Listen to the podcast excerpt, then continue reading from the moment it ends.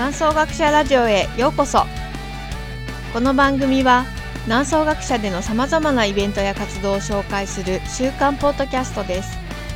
千葉県南房総市からお届けします。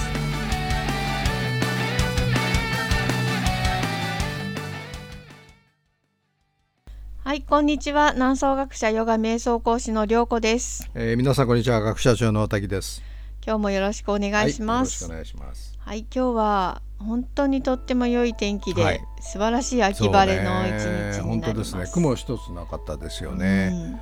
あの日差しが強くて、あと、でも湿気？あのすごくドライじゃないですか。うん、ね過ごしやすい。ね、本当ですね。日向ぼっこ日和な感じですね。ねはいそして実は南総学者では、昨日はキャンプをしてまして。あのテントを張って、うん、あの焚き火を焚いて、そうですね。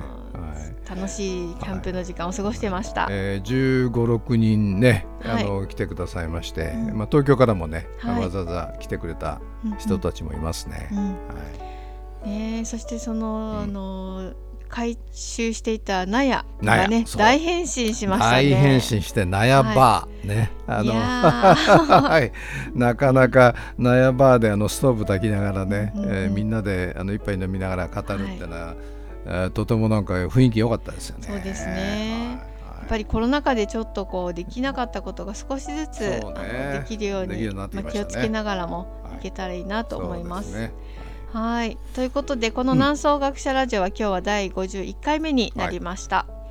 ということで今日はあの、うん。またリーダーシップのことに戻ってみたいと思うんですけれども、まあ、最近この日本の企業あまり元気がないなっていう感じがしてますよそうですね。ねこのやっぱりコロナが2年近く続いていてはい、実際にあの企業業績がねあまり良くないってところも多くてですね、あの元気ないなっていうふうに感じている、うん。あの方々多いんじゃないかというふうに思いますよ。うん。はい、そして最近この社員のエンゲージメントっていう言葉を時々耳にするんですけれどね。も、はいまあ、これがやっぱり低いっていうのが元気がないっていうことの表れですかね。そうですね。あのーまあコロナに始まったことでは実はないんですけどもね。はいあの各国のうんうん企業との比較をすると日本の企業で働く日本人社員の皆さんのエンゲージメントってすごく実は低いんですよ。うーんはい、それはねどんな会社の調査を見てもみんな同じ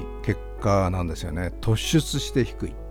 おはい。ーそれはやっぱ文化的な違いは大きいんでしょうかね。うんそうですね。でままずあのエンゲージメントって言葉が何かってことなんですけどね、うんうんあはい。あのえっと、その働いてる社員の人が、えっと、会社にどれだけ、まあ、満足してるかってぐらいではないんですね。うんあのそうでなくて要するにあの会社のことを本当に真にこうなんていうかな、やっぱりこう自分の働く場所っていうことで捉えてうん会社のために一肌脱ごうかって構えてるっていうか腕まくりしてるかっていうねそういうそれを測る指標なんですね。なるほど。はいじゃあこう自分からやってやるぞみたいな感じの、そうね。姿勢が見えるかどうかってものすごく積ね極的に会社に関わって、はい。でまあ、会社のために本当にこうあのすごく心から貢献したいというふうに思ってるかどうかっていうそういう指標なんで、うんうん。単に満足してるってだけではないんですよね。はいこれはちょっと普通に考えてみただけでもじ日本は低そうだなっていうイメージがすぐに湧いてきますが、はい。あのえーまあ、やっぱり日本は終身雇用、うん。永年雇用で、はい。えー簡単にリストラでクビになったりしないですよね。はい、で、えーだったらきっとその社員をエンゲージしてるんじゃないかっていうふうに思われる人もあのいいいいるんですけど、全く逆ででしてね。うんはい。あの要するにその安心しちゃってるわけですよね。まあ、うん。安心してそこにいればよいいってなればよいってきますよね。そう。まああのあまり無理無理もせずに、うん。そこでなんとか言われたままにやっていれば、まあ、給料ももらえるしね、うん。えーまあいいかっていうそういう人がねやっぱり自然と多くなっちゃうってことなんですね。これは他の国と比べてどれぐらい違いがあるんですか、そうなんですよ。数字を見ますとねはい。あのえっとですね、えー全世界の、平均値が65%。うん。えーということは100人の社員がいるとすると、うんはい。うちの65人が腕まくりしてる、もうやる気満々で、は えー構えてるっていうそういう状況ね、うんうんうん。はい、でそれに対して日本の平均っていうのはいつも大体40%ぐらい、はい、だから100人中40人しか、まあ、腕まくりしてない半分以下の人しか、こうやるぞってなってないわけなんですすね。ね、はい。えーちなみに高い国っていうのはどこなんですか？えっ、とねこれはね例えばメキシコとかね、はい。あのーベネズエラ中国も高い。えっとアメリカは平均値くらいですよね、うんはい、ロシアも結構高いんですよね、うんうんうん。はい。えーもうあの日本だけが突出してあの低いんですよ。ね。はまあ、半分以上の人がもうここにいればいいかとか、あまりこうやる気なく会社にいるってことになっちゃいますよね。そうなんですよね。はい。まああの残りの60%はなどど何をしてるかっていうと、まあぶら下がっているのかあるいはそのフリーライダーってこともありますけどね、はい。やっぱただ乗りしちゃってるみたいなそういう意識の人たち。うんうんだ 40%, よん40%の人たちはもうあのおそらくそういう他の人たちよりも倍ぐらい働いてる人たちなんですよ。そちら側に負担がこうバランス悪くいっている可能性もありますすよね。ね。うん。はい。はい。うんまあ、ということで、えー日本の、おまあ、エンゲージメントね。あの、はい、とても低いっていう結果が、まあ、あの顕著に出てるんですけどね。なるほ。ど。うん。このこの社員のエンゲージメントが低いっていうことと日本の企業のリーダーの形、みたいなものとはどういう関連があるんでしょうか、ね。うん。そうですね。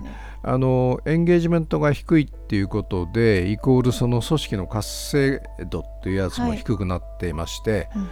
あの組織日本の会社の組織がどのくらい活気があるかっていうのを、まあ、あのいこれもいろんな調査があって、はい、えーそれを見てみるとお日本というのは例えば、えー、73%の企業が活気がないっていうふうにそこにいる社員たちが答えてるんですよ。これはうん。大問題の気が大問しますね。題。そう、はい、そう。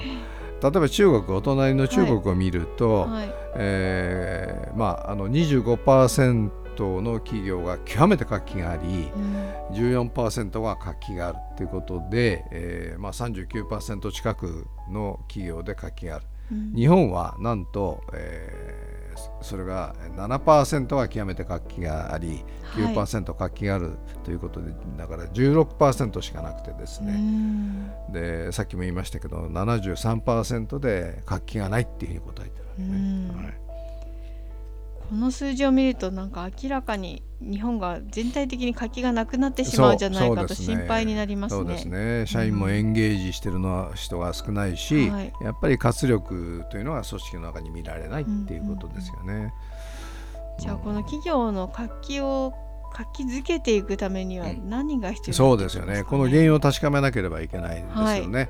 あのーもう一方でねその日本の組織の中にいるリーダーの人たちのリーダーシップスタイルっていうね、はい調査もありましてでねえっ、とその他の国と比べて顕著に違うのがはい、日本の場合にはビジョン型のリーダーがあの少ないってことなんですね。うんはいビジョン型のリーダーが少ない。はい。えっと前にイーロン・マスクのね、はいあの紹介を2回に分けてしましたでしょ？そうすね。はい。ああいう人ですよ。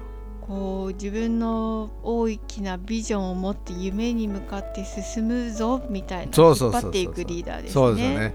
うんえーまあ将来的にこういう夢を実現したいんだってことを、んまあ素直にみんなに伝えて、うんえー皆さんをインスパイアするのね。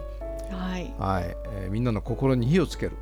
はい、そういう形のおまああのリーダーをビジョン型っていうわけですけど、はい。それが極めて日本の場合には少なくないっていうね、うんうん結果が出てますう。んまあ日本ってそういう自分の夢を語るとかこう恥ずかしいなとか。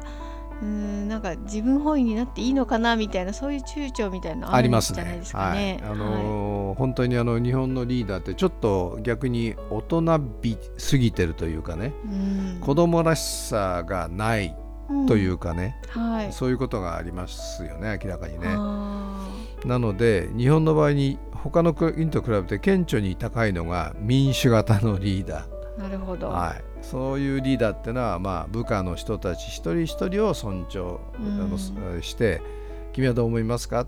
あなたは何をしたいですか？ってちゃんと聞いてくれるっていうリーダー、そこをうまくまとめる感じの、まあ、民主型リーダーです、ね、みんなにこうフェアなっていうリーダーが多くて、はい、じゃあ働いてる人たちにとっちゃそれいいのかもしれない、はい、いろいろと自分たちの言いたいことを聞いてくれるしね、はい、でまああのー、まあ、それを叶えてくれるっていう方向ですごいフェアな人だなっていうふうに思われるかもしれないけど、うん、そういう民主型のリーダーって人の心になかなかこう火をつけないじゃないですか。はい、ね。はいでであの部下が大づいた時にみんなあの語ることが違う違うとどうしたってその中の多数決を取ったり、ね、平均値を追いかけるってことしかしな、はい、できなくなるじゃないですか。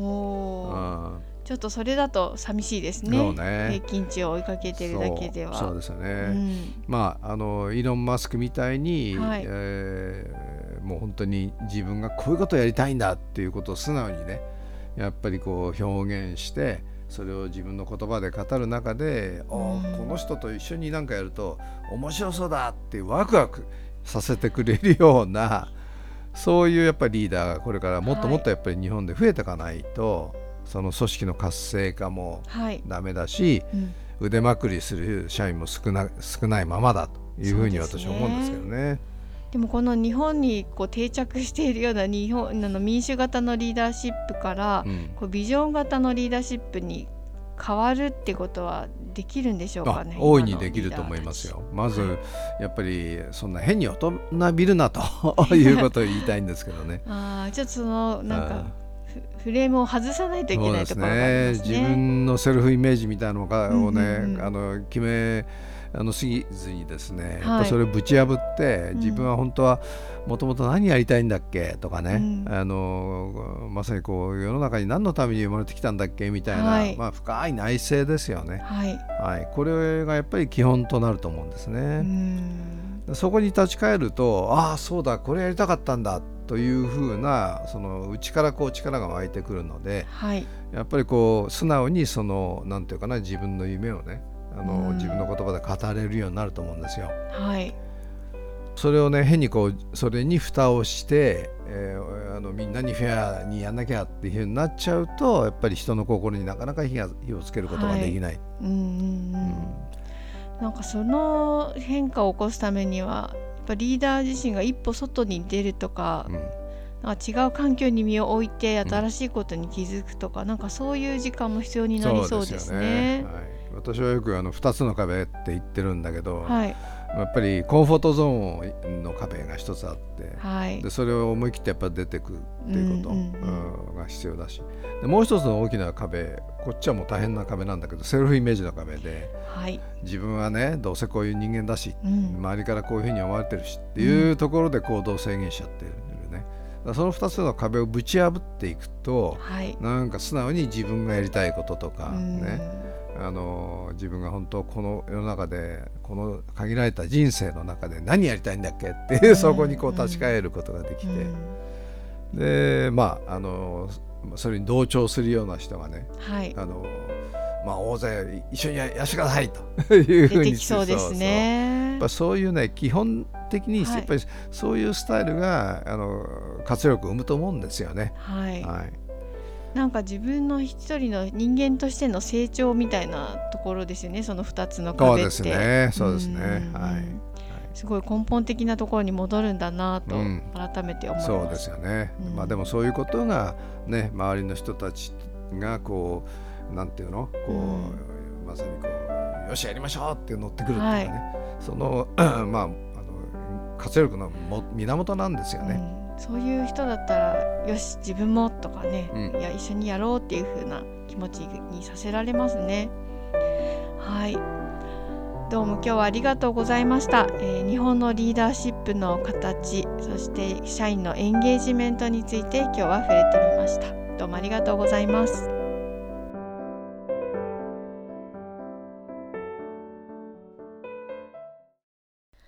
南総学者でのプログラムやイベントに関する詳細は、ホームページ南総学者 .com をご覧ください。この番組に関するご意見もお待ちしています。南総学者ラジオは、株式会社オフィスクライメートの提供でお送りしています。